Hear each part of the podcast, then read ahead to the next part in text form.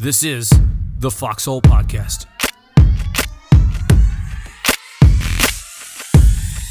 Hope all you Gulf War veterans are having a great day. Uh, and I hope you're making some choices today to be well with yourself. And that's what I want to talk about is choices and the choices I've made in the past that really didn't serve me very well. But essentially it's this, right?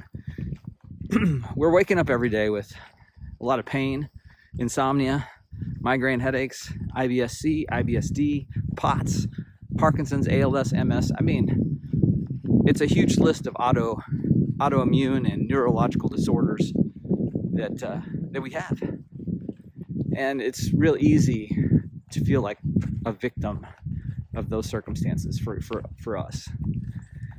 But every day I wake up, well, I was one of those guys that spent years researching Gulf War illness reviewing hundreds of hours of congressional testimony, basically trying to prove a case that Gulf War illness was real. Of course it's real. I didn't need to prove it. It's already been proven. Been shown in peer-reviewed medical research studies over and over again. How we got sick, I spent a lot of time researching that, trying to sort that out. You know what? Not important. Not even close to being important. And I wasted a lot of my time, a lot of valuable time on that. So, you know, I just sort of dawned on me after a while that I have a choice. We we all have choices. You wake up every day. You can choose to curl up and feel like you're a victim to the circumstances you have around you. Victim to the pain, a victim to whatever. But in the 30 years of me sorting out myself that I've been working on it, it's come and my wellness getting a little bit better has come because I've started to make a little bit better choices. And that that word's thrown around, that phrase is thrown around a lot, but it's it really is true, right? So I can be bitter. I have a lot of pain, sure. I've been able, I can be bitter at the VA. I've been able to navigate the VA. Yep. Now, do I want to stay bitter about that? Do I want to stay bitter about the pain? Do I want to stay bitter about I will probably die before other guys my age from the ailments that I have? I can be, but my choice is to not. My choice is to say, good, I have that. I now know how to live within that. And while I can't serve on active duty anymore, I can certainly serve the Gulf War illness community. I can serve other veterans community, and I can at least share the knowledge I have. And in doing that, I often gain knowledge. I often take away more than I give. And so I have these two choices, right, pulling at me every day. And believe me, it's hard.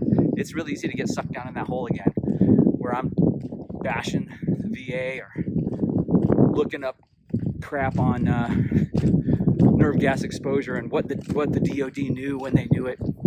It's really easy, but my time is far too valuable, and my health is far too valuable, especially with what I have left. And it reminded me of this parable of a young young boy who's basically talking about these same things with his grandfather, right? And he says, you know, granddad, I, I have these two wolves, you know, on my shoulder here.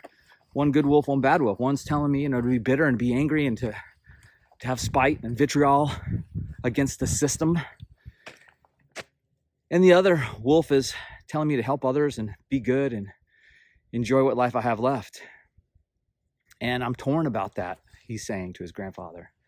And he asks his grandfather what he should do. And the grandfather replies with grandfatherly wisdom. And the boy says, You know, which one of these really wins? Which wolf should I listen to? Which one beats the other wolf? And that's that gra- grandfatherly wisdom. The old man looks deep into his grandson's eyes and says, The wolf that wins is the wolf you feed. And so that's my challenge to you guys, right? Is feed the good wolf. Feed those positive thoughts. Um, I'm gonna I'm gonna end it with this: that everything you've done in your life before you went on deployment, before you entered the military, before you got married, before you decided to have kids. Well, maybe some of you before you decided to have kids, it was preceded by a thought. Yeah, I'll even say it was. you thought about that thing, right? You thought about what branch of service you want to go into. You, everything you did preceded a thought before you walked into the recruiter's office, before you proposed to your spouse, before you proposed to her, you thought about what it was going to be. And so everything you do in life, every behavior is preceded by thought. What I want for me and what I want for you guys is for the, your thoughts and your behaviors to pre- be preceded by positive thoughts and good thoughts and thoughts that are going to help you live better lives and not be angry. Not be angry with civilians, not be angry with the VA, not be angry with the DoD. Because ultimately, if you're feeding those wolves, those are the wolves that are going to win. I don't want that for you. I don't want that for me. I want to feed the wolves that allow me to get out here to sort of figure out my own problems so that I can enjoy crisp, cool air while warm sun beats on my skin. So that I can stop what I'm doing, listen to the creek running in the background. And that when I get home, I can approach my family with a warm heart, presence, and intentionality, and to have empathy for their situation so that I can be a good father, good husband, a good leader in my family.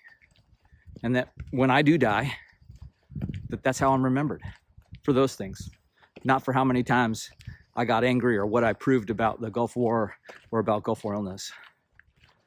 Those things will never make it to my gravestone and they never matter. All that matters is how I live my life here. Make some good choices. Tying it off. This is the Foxhole Podcast.